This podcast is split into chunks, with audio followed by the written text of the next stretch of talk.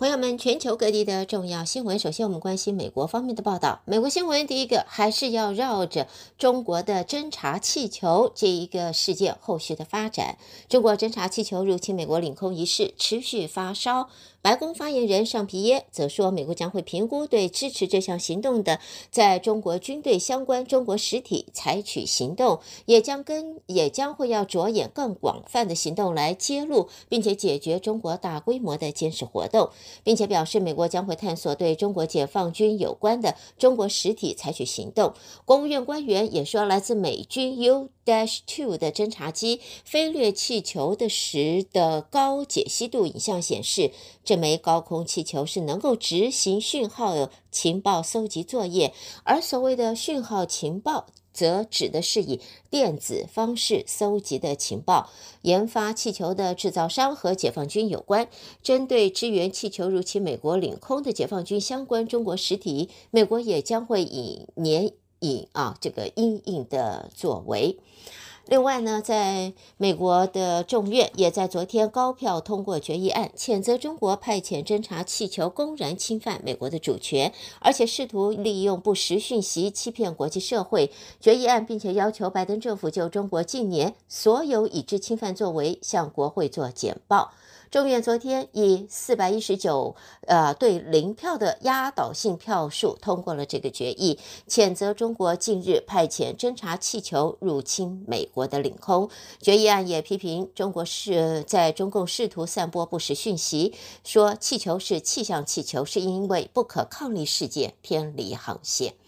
另外呢，在美国政府正在分析在四号击落的中国大陆高空侦察气球，而许多的外国这个各家媒体啊，他的报道，拜登政府官员在昨天分别向国会议员闭门简报，说已经确定这个气球配备能够监控美国通信的电呃电子侦测的设备，而中国大陆国家主席事前是不知情的。在媒体的报道上面呢，FBI 的官员说，多数的证据都还在水下，重要的传感和摄影等电子设备都不完整，有部分现在还在海底。而 CNN 则说，拜登官员对国会议员说，这个气球是在习近平和解放军高层不知情的状况下被释放。中国方面内部正在厘清来龙去脉。此外，美国之所以没有立即采取行动击落这个气球，有一部分就是担心会加剧甚至。引发中国方面的军事冲突。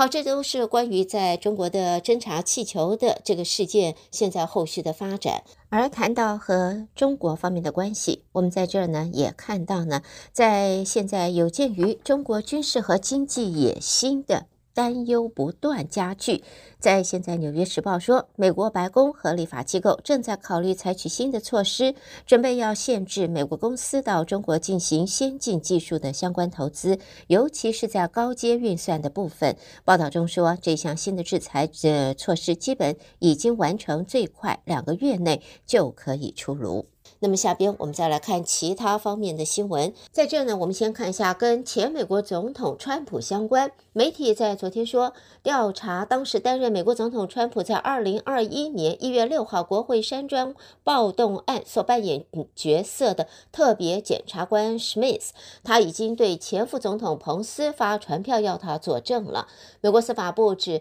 派了史密斯来担任特别检察官，督导联邦机构调查川普在国会暴动案中的角色，以及他对机密文件放在自家佛罗里达州海湖俱乐部的处理方式。现在呢，呃，检察官与彭斯的法律团队协商数月之后，现在媒体说已经发出了对彭斯的传票。彭斯的证词将有助于理解川普试图阻挡认证拜登胜选的整个举动。另外呢，也看到美国科技巨擘 Meta Platforms 的发言人昨天证实，公司已经恢复前美国总统川普脸书以及 Instagram 的使用权。国会山庄二零二一年一月六号的致命暴动之后，川普遭到停权，到目前已经过了两年了。好，其他方面，我们下边看的这个是来自旧金山的报道。美国走向疫后的复苏，《华尔街日报》和《纽约时报》昨天就报道，尽管联准会还在持续升息，但是服务业就业市场强劲。在过去半年，招聘人数远远超过科技业裁员的人数。美国经济衰退论现在出现了转向了。迈入二零二三年，科技公司裁员潮还没有落幕，但是原本因为 COVID-19 疫情极度萧条的餐厅、酒吧，老板们开始张贴求财广告，呃，广大的招募准备迎接回温的人潮。所以呢，在现在呢，可以看到的就是美国的服务业复苏，就业数据相当强劲，经济衰退的这一个论调现在要转一转了。另外呢，也看到雅虎在昨天说，计划裁减百分之二十以上的人力资源，也作为广告科技部门重大重整的一环。那么表示，这波裁员在今年底以前会影响到将近百分之五十广告科技部门员工，包括这个礼拜将近一千名员工会被裁撤掉。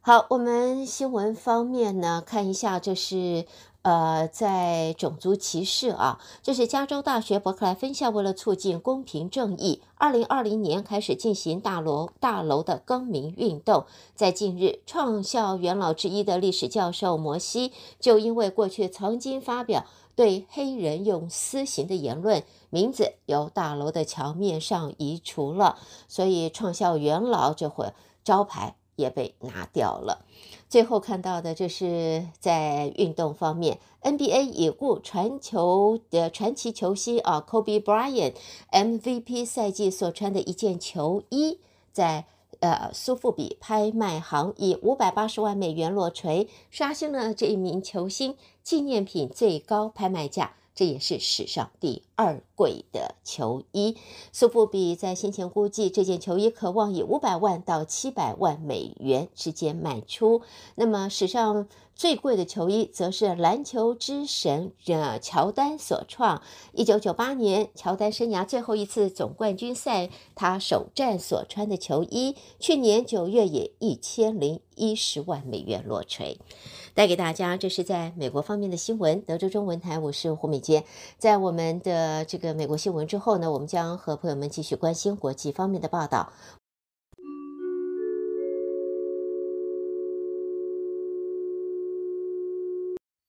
朋友们，在国际方面的报道，第一个呢，让我们还是把焦点关注在这个啊土耳其和叙利亚的大地震。地震现在已经四天了。造成了现在知道两万两千人死亡，救援人员则在瓦砾堆中不顾一切的搜救幸存者。美国方面提供了八千五百万美元的援助计划。在现在呢，看到联合国的第一批援助物资也在昨天抵达了叙利亚反对势力的掌控区，但是在专家认为的救援黄金七十二小时过去之后，要再找到生还者的希望，这个机会相当的渺茫。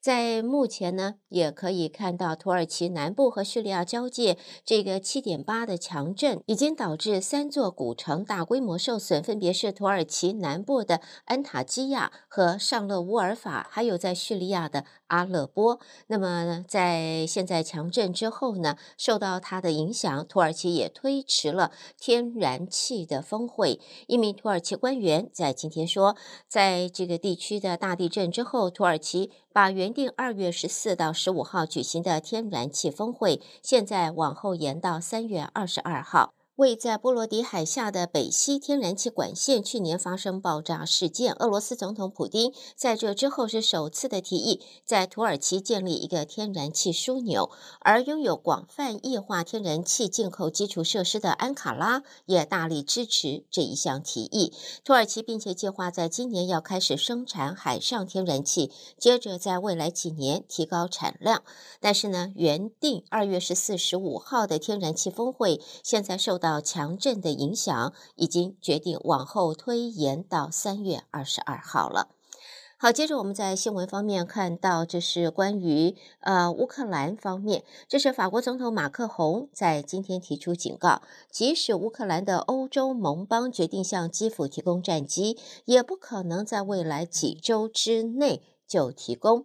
俄罗斯在乌克兰饱受战争蹂躏的东部地区再度发起了攻势。泽伦斯基这个礼拜访问伦敦、巴黎和布鲁塞尔，就是要为乌克兰的军队来寻求更为先进武器方面的支援。乌克兰现在有西方的战机、长城飞弹和重型战车的支援，但是同样面临炮弹等更多基本物资的严重短缺。另外呢，在看到南非总统也在昨天宣布，南非全国进入灾难状态，期盼能够加速的解决在南非史上最为严重的缺电问题。供电不足已经阻碍了南非的经济成长。南非为非洲工业化程度最高的国家，近几个月来一直处于最严重的能源危机当中。南非多年来经常间歇性的停电，目前情况是更为的恶化了。焦点在接下来看到印度啊，我们看到。印度方面的它的火箭技术现在持续的取得进展，印度也在十号成功的发射研发二号中小型卫星发射载具，它把三枚卫星送上太空轨道，这也是印度最小型的火箭，号称两天内就可以完成组装，一个礼拜之内就可以升空了。最后是在日本，在 COVID-19 疫情在肆虐了差不多三年之后，现在。在日本政府今天傍晚定出了基本的方针，三月十三号起，不论是室内或室外，是否戴口呃是否要戴口罩，将可以由民众自行来决定。所以，日本的口罩令三月十三号起开始松绑。带给大家这是在。国际方面的重要新闻，德州中文台，我是胡美健。美国和国际新闻之后，让我们在这儿和朋友们一同关心，将是来自两岸方面的重要报道。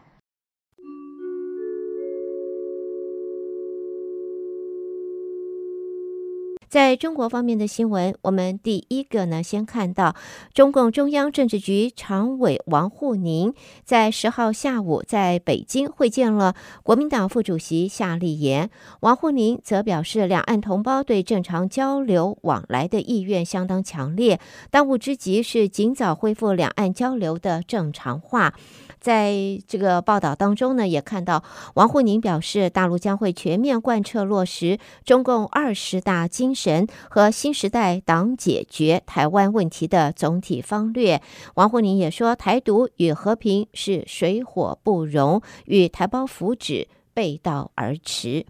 另外呢，在这里也看到呢，在啊、中国国民党副主席夏立言率领团访问团在北京和国台办旗下的智库举办了座谈会。在新华报也新华社也报道，疫情趋缓之下，早日恢复两岸人员的正常往来，各领域交流合作的常态化，这是民众共同期盼的。这场名为“后疫情时期的两岸关系与交流合作”的座谈会，由国民党智库国政研究基金会与中国方面的海峡两岸关系研究中心共同举办，在十号上午在北京举行。中共中央台办副主任陈元峰就在会中指出，中共二十大就当前和今后一个时期对台湾工作做出了总体的部署。中共总书记习近平在新年贺词中也指出，希望望两岸同胞相向而行，携手并进，共创中华民族的绵长福祉。好，接着我们再看到的呢，这是美国呃电动车大厂啊特斯拉，它把后轮驱动版的 Model Y 在中国的售价调高了百分之零点八，达到了人民币二十六万呃一千九百元。特斯拉在今年初的降价动作已经引发了市场方面的需求。特斯拉中国在网站上公布的价格讯息则显示，他们公司将后轮驱动版的 Model Y 价格由先前的人民币二十五万九千九百元提高到。呃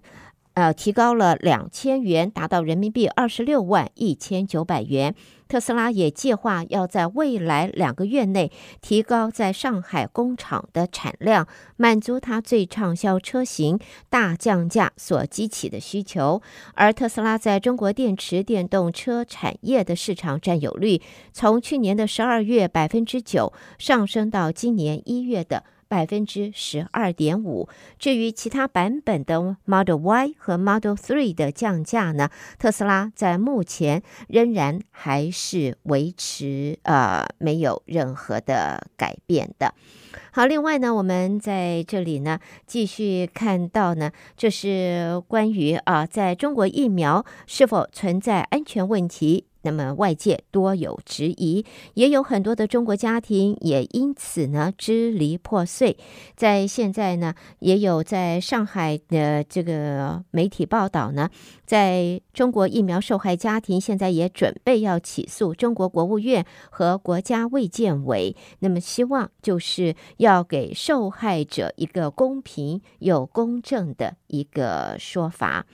接着呢，我们也看到呢，在现在在来自就是要促进啊粤港澳大湾区的融合发展和人才方面的流动。中国当局现在对前往香港和澳门的大陆大湾区城市人才实施新的签注政策，原则上将会放宽签注期限，还有它的停留的时间。从这个月二十号起，大湾区工作的科研、文教等大陆六类人才可以申办往来港澳人才签注，有效期由一年到五年不止。持证人在签注有效期内是可以不限次数往来香港或者澳门，每次在香港或澳门停留最多现在可以达到九十天了。另外呢，也看到呢，在呃这里呢，香港方面的媒体则在现在报道，中国国务院台湾事务办公室的前主任刘杰一即将出任海峡两岸关系协会的会长，并且说，在北京方面似乎有意恢复与台湾的交流，海协会和台湾的海峡交流基金会可能也会因此枯木逢春。根据这一个文章指出，海协会高层会在四月会换届，会长张志军已满七十岁，预料要交棒。按照不成文的规定，海协会会长会由国台办前主任担任，如陈云林、张志军；而稍有例外的，则是前主任王毅升任外交部长，由商务部前部长陈德明出掌。文章则说，如果没有意外，国台办前主任刘杰一四月就会接掌海协会，并且说，经历了大疫三年，中国当局开始恢复对外交往，最近解禁台湾食品，建议恢复两岸航点，也似乎这个是有意恢复与台湾的交流。那么在香港方面呢？行政长官李家超也在今天表示，在当前的冬季流感高峰期过后，当局会积极的考虑取消防疫口罩令，这是香港在防疫方面的最后一道措施。李家超在杜拜总结中东访问行程时，也被问到香港何时可以取消口罩令。李家超则说，香港现在有口罩令，是因为仍然处于冬季流感的高峰期。香港对世界开放以及与大陆通关都会增加人流，带来风险。尽管不同专家有不同的考虑和时间表，但是李家超说，原则是清晰的。就是当香港度过冬季流感高峰期的风险后，就会积极考虑取消口罩令。好的，朋友们，带给大家这是在中国方面的重要新闻。德州中文台，我是胡美健。下边呢，我们将把焦点转到台湾方面，由台北的新闻主播继续播报，为大家啊带来台湾的报道。我们一块儿收听。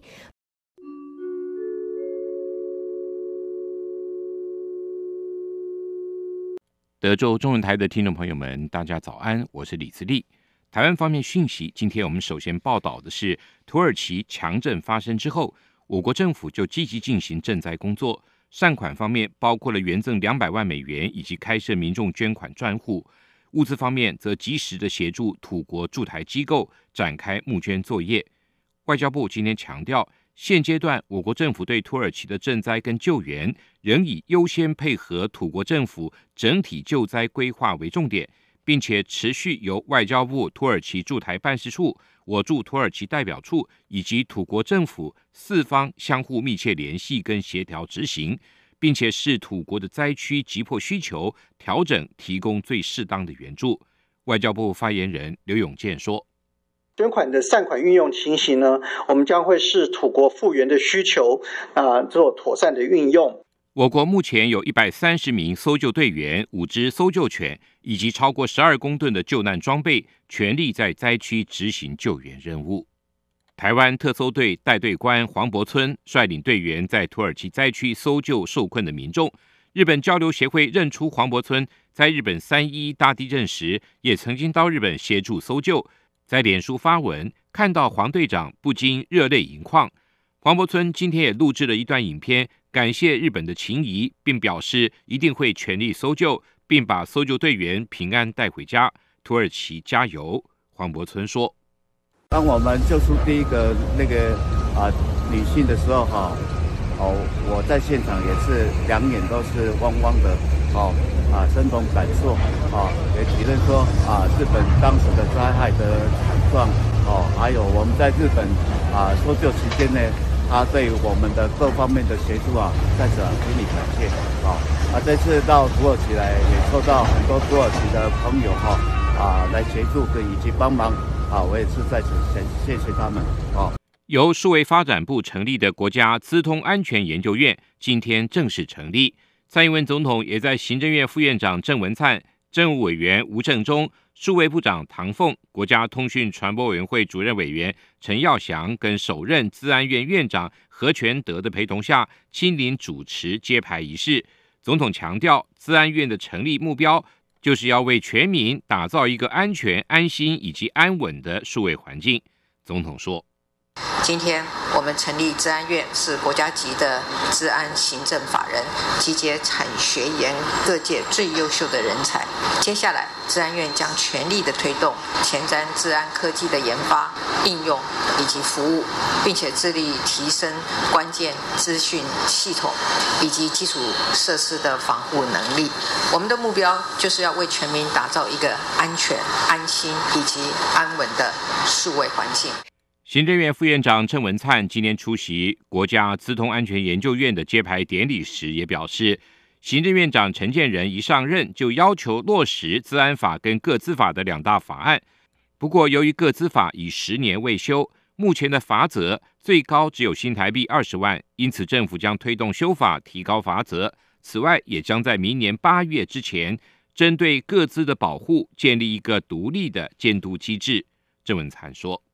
陈建仁院长一上任，特别请我一定要协助落实两大法案，一个是治安法，一个是个资法。不过因为个资法十年未修，所以目前的罚则是两万到二十万，太轻了。我们会推动修法，把罚则提高。那第二就是这个宪法法庭已经判决，明年八月之前，针对个资保护要有一个独立监督机制。那我们也会在各资法的修法里面把它落实，这两大项工作一定会在最短的时间内完成。国民党副主席夏立言访问中国，在九号会晤的中国国台办主任宋涛。立法院长游锡坤今年表示，夏立言曾经担任过驻美代表，蛮了解美国的生活方式，应该考虑到台湾人民要过什么样的方式才幸福。不确定夏立言是否遇到什么困难。游锡坤说。